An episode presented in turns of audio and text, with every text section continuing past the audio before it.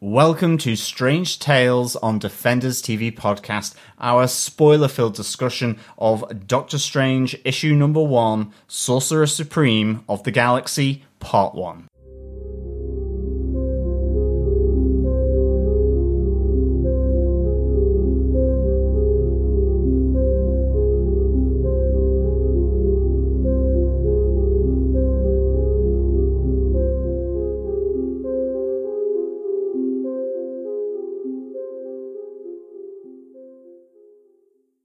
Welcome back, fellow Defenders. This is Defenders TV Podcast, episode 171, where we are introducing and welcoming you to Strange Tales on Defenders TV Podcast, where we are looking at a spoiler filled discussion of Doctor Strange, Sorcerer Supreme of the Galaxy, Part 1 by Mark Waid and Jesus Saiz. And I am one of your hosts, John. And I'm your other host, Derek, for this episode of Strange Tales on Defenders TV podcast. Yeah, that's a bit of a mouthful as a title for our episode with uh, with Doctor Strange, Sorcerer Supreme of the Galaxy, Part One. It is a long, long title. I with- really wish they could snip it down a bit. To be honest, I know, but with 300 and what 91 issues so far of uh, of Doctor Strange, going back all the way to his 70s appearances, um, probably have to differentiate them somehow, so you can bind them all together in a comic book for people to buy when they uh, when all six or eight issues of these books come out. well, that's it because we have issue one. If there's part one, there is subsection three. I mean, yeah, it's it's a little bit of a mouthful, but we are really, really keen to get into this issue of Doctor Strange in space. Um, because this is our first official episode of Strange Tales on Defenders TV podcast, uh, and where we will be covering comic books. This comes from our uh, history of doing Damnation, uh, which was another Doctor Strange run, and its tie-in issues uh, earlier on in the year. And it was the first time we had really done comic book reviews on Defenders TV podcast, even though we are podcasting about the Marvel Netflix shows, all based on Marvel comic characters. And of course, uh, for Strange Tales, we will be focusing on Doctor Strange, and in particular, Mark Waid's run here, which was released and published back on the 5th of June of this year.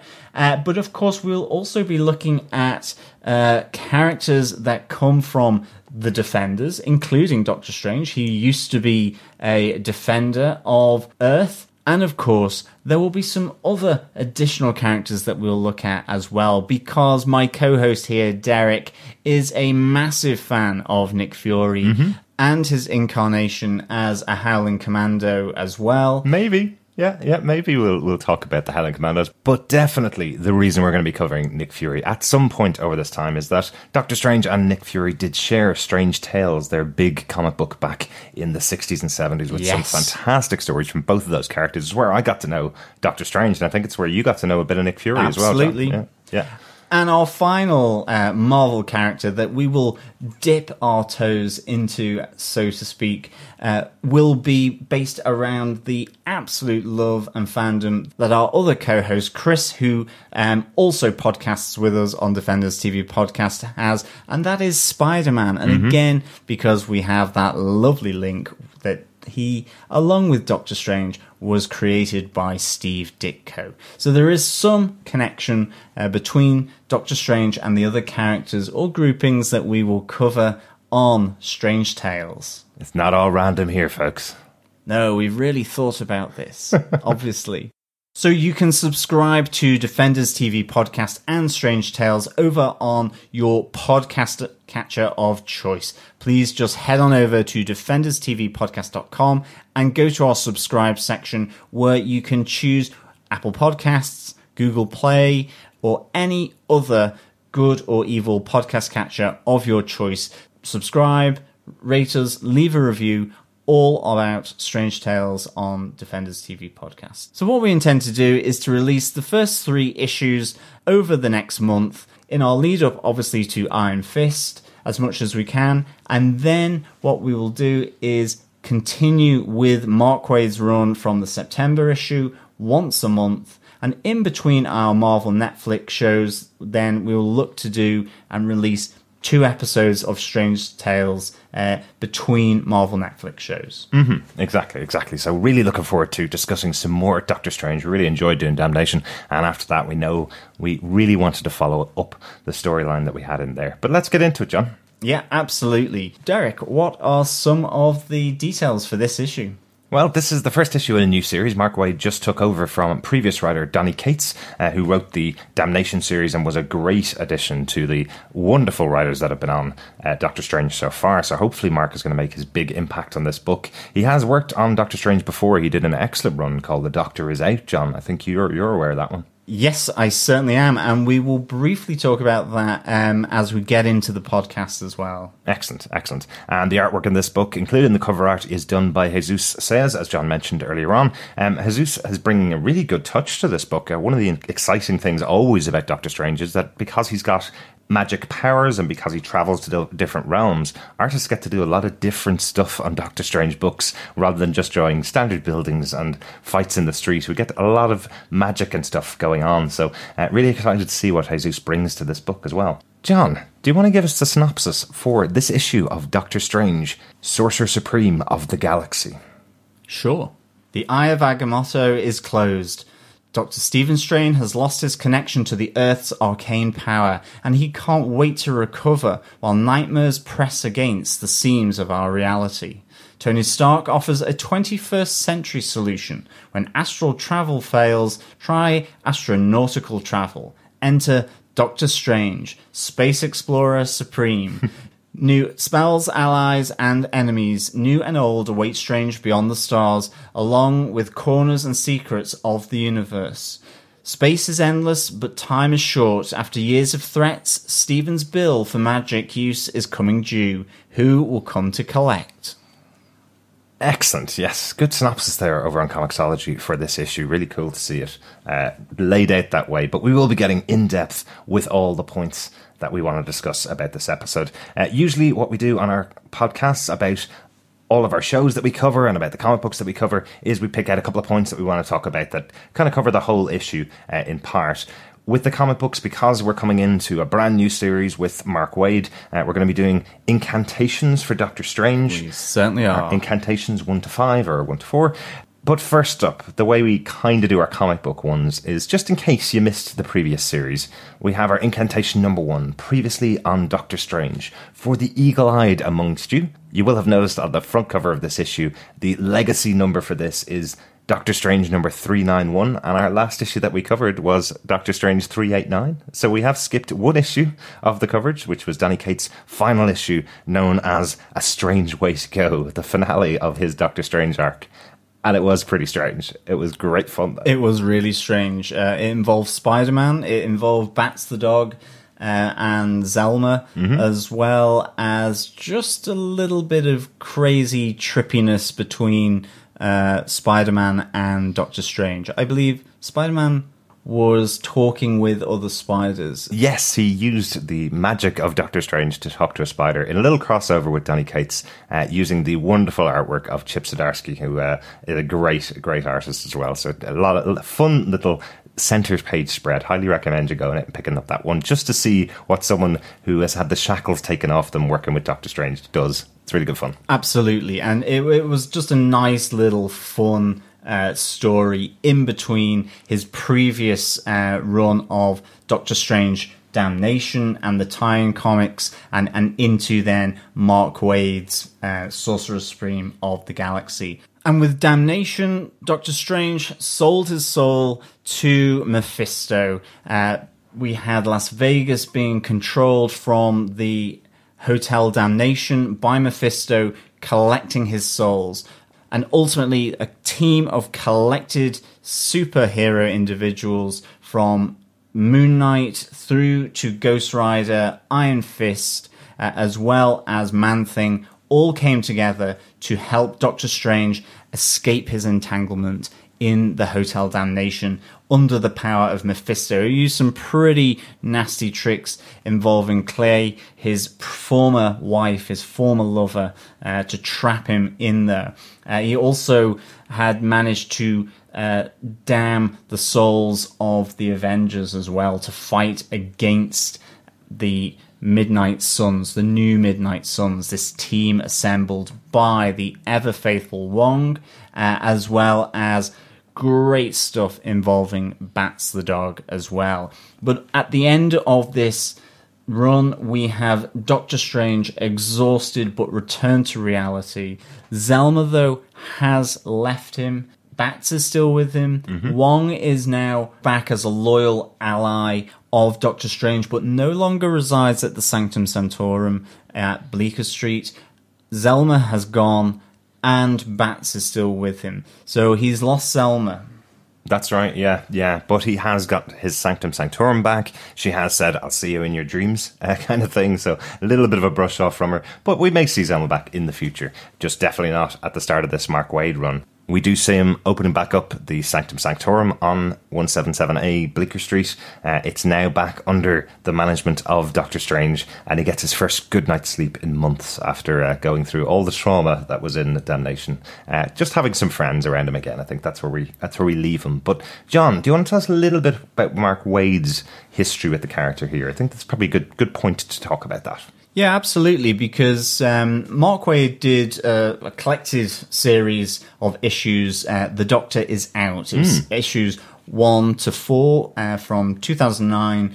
2010 Mm-hmm. and there are parallels to the doctor is out with the current run that goes back to damnation with donny cates but also the last days of magic by jason aaron in that in the Doctor is out, Doctor Strange has lost his magic. Hmm. Magic has not gone from the universe like with Jason Aaron, and in terms of with Donny Cates, magic is starting to return, but it, it's really focused around amulets and, and different objects. Right. Trying to get those different sources to bring magic back into the world after the Empirikul. But here we have Doctor Strange losing uh, his magic, and it's associated with the run uh, where Brother Voodoo takes over the mantle of Sorcerer Supreme. Oh, very good. It's a nice little novella, really, um, and it's enhanced by knowing the wider story of Brother Voodoo. Uh, I think some of the issues around it at the time was that it didn't add anything that much to it. But in it, we have um, a girl called Cassie who is a natural at magic, and Doctor Strange teaching her uh, and being a mentor for her, very much like Zelma. So there are a few parallels here with the current run uh, from the Doctor is out, Uh, but I suspect um, in space things will be very different. Yeah, yeah, he's kind of disconnected from pretty much everything that we've seen and we've talked about in the past. Uh, should we get on to the actual storyline itself, John? Incantation number two From Triumph to Tragedy, magic is disappearing from the universe. Yes, I mean it, it's that link again, isn't it? Here, the issue opens up with Doctor Strange fighting Zaxel, uh, an Elder God, which is brand new for the Doctor Strange universe. This has been created by Mark Waid, um, and you really think things have kind of moved on a lot from uh, Las Vegas, from the Yeah. Damnation Yeah, Uh, run and all of a sudden what we find is that this is seven years ago where Stephen Strange was this really assured sorcerer supreme. You know, he's Yeah. using magic as the supreme controller of magic within this realm that he inhabits. You know, we see him using the flames of the Faltine against Zaxel. Uh, so it, it's a really nice moment uh, opening up, and you do until you reach the page where it says seven years later, you realize that this was what used to happen. This was the triumph of Doctor Strange at the height of his powers, effectively. And I have to say, he did feel really cocky here. He felt like that cocky Stephen Strange that Oh, we've yeah. seen in the past that hasn't gone through all the trials and tribulations that he's been put through over the years to prove the reason why he should be the Sorcerer Supreme. He just felt like he was the Sorcerer Supreme because, well, that's what he's supposed to be. You know, it's a nice little opening to see that side of him. And now, seven years later, we see a bit of a distraught Doctor Strange, kind of wishing he had those days. We see that he loses the second sight from his eyes, the ability to see the magic in the universe or the evil things in other other dimensions that he has available to him, which is a really interesting start to this book. As you say, there have been a number of times in the past where magic has disappeared, or where magic users have stopped, or where, where Stephen's lost his powers. It's one of those things that depower the hero quite often in, in comic books. It's a, a nice way to set them at a starting point in a storyline. But what you hear from Stephen is throughout this story that it's never completely gone from the universe in the past. He's never had a moment where he can't tap into magic in some other way by using his magic. This time he's become a civilian again. Yeah. It's it's really like it's not only that it, it's gone from the universe or you know that it, it it's much more disparate around the universe, but that it is going from him, his ability, his skill at using it has it has vanished, and it, it seems really, really personal. Certainly with the eyes going. I mean, it's a it's a nice little touch where you just kind of get smoke coming out of the iris. Mm-hmm. Really nice touch in the artwork, and I think what sets it so nice is uh, from that opening display of arrogance and triumph against Zaxel is he's wandering around the Sanctum Sanctorum on his own. You know, he's talking about the walls and sounds playing tricks with his mind. It's really getting into him. You know, he's doubting himself and so on. And I think it's really nicely summed up with the quote that, you know, other creatures are beginning to sense that the Sorcerer Supreme is neither the former nor the latter. You know, Great line, yeah. it's a really nice line.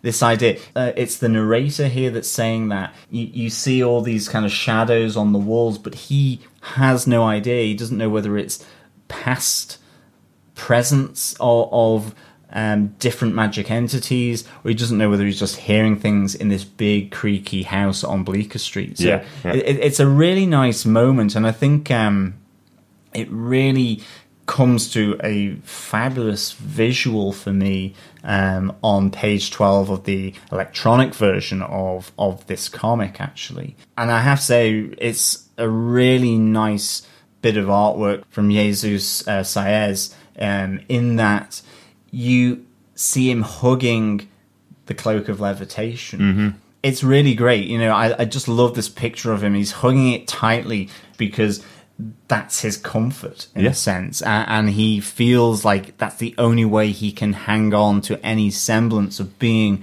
the Sorcerer Supreme. So, yeah, fantastic. Yeah, well, importantly, what we see earlier on, early on in this story is that, as we say, it disappears from his eye first, his left eye first, his right eye next.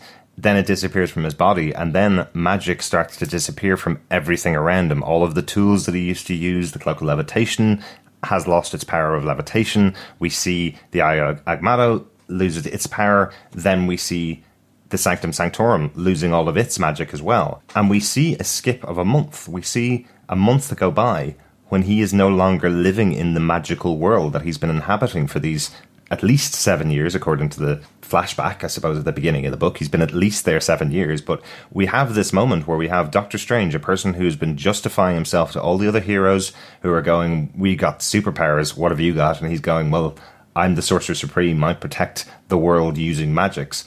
And now he can't use them.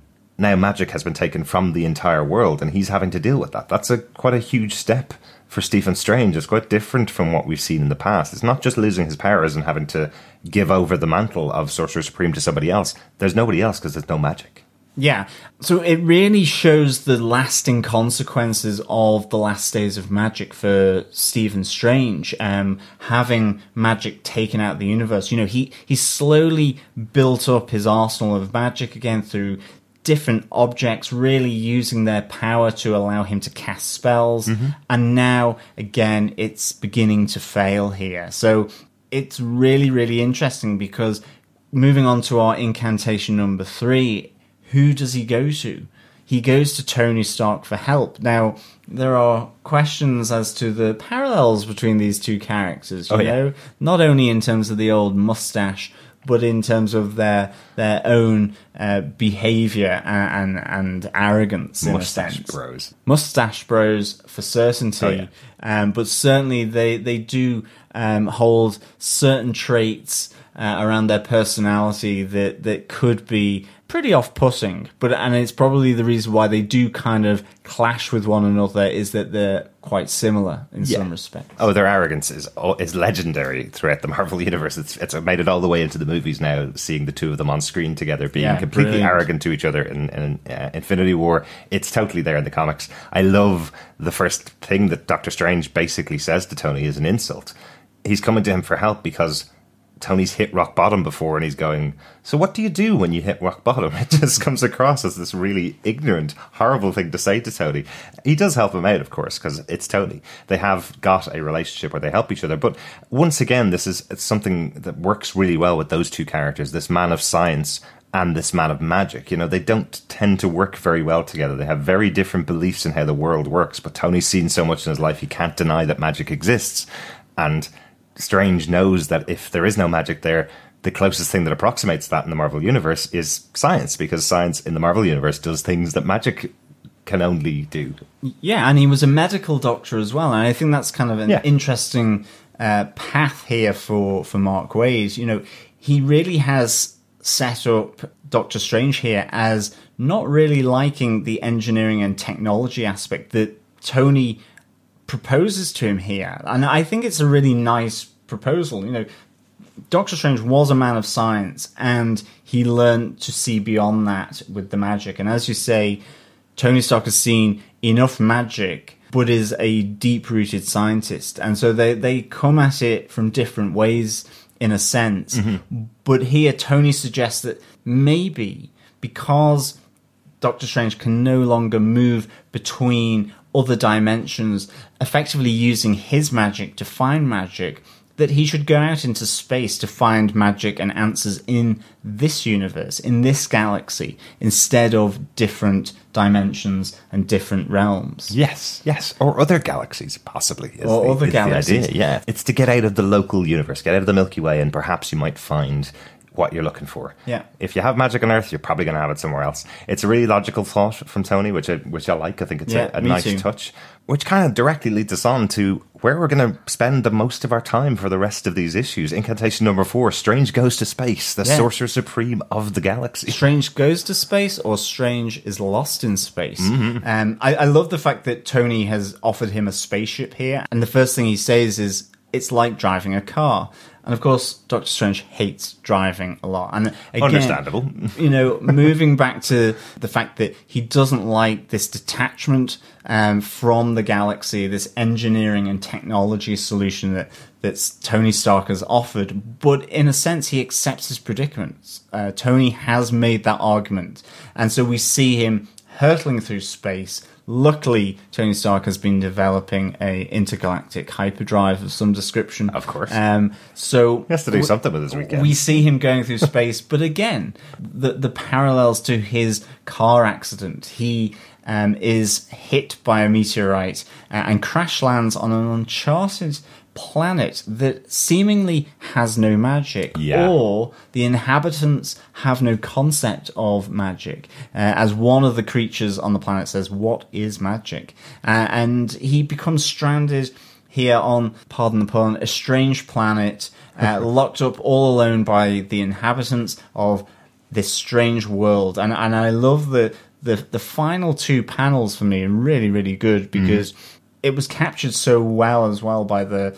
The, the artwork, but he says, with no hope of escape, he struggled not to weep. I think I love that desperation that was embodied with the words and with the artwork uh, here. The desperation of Strange you know, he is experiencing his mortal form. And it's not just simply the humdrum like we see at the start of the comic book, where I think he's walking in the park and he's realizing that all magic has gone. He really is no different from the lady who sat on the park bench. But here he is experiencing his mortal form where he has no way of getting off the planet now. He's been locked up and he's alone. He can't travel through time, space, other realms, other dimensions. He is uh, here on terra firma, on- this unusual planet in this cell. And I really liked that. I thought it was quite uh, melancholic. It was very downer, but Yeah. I thought it was a really nice way of doing it, and I think captured very well uh, with the artwork. Yeah, I definitely agree with like what's worse than being on your home planet without magic and being lonely and have nobody to talk to. Well, being on a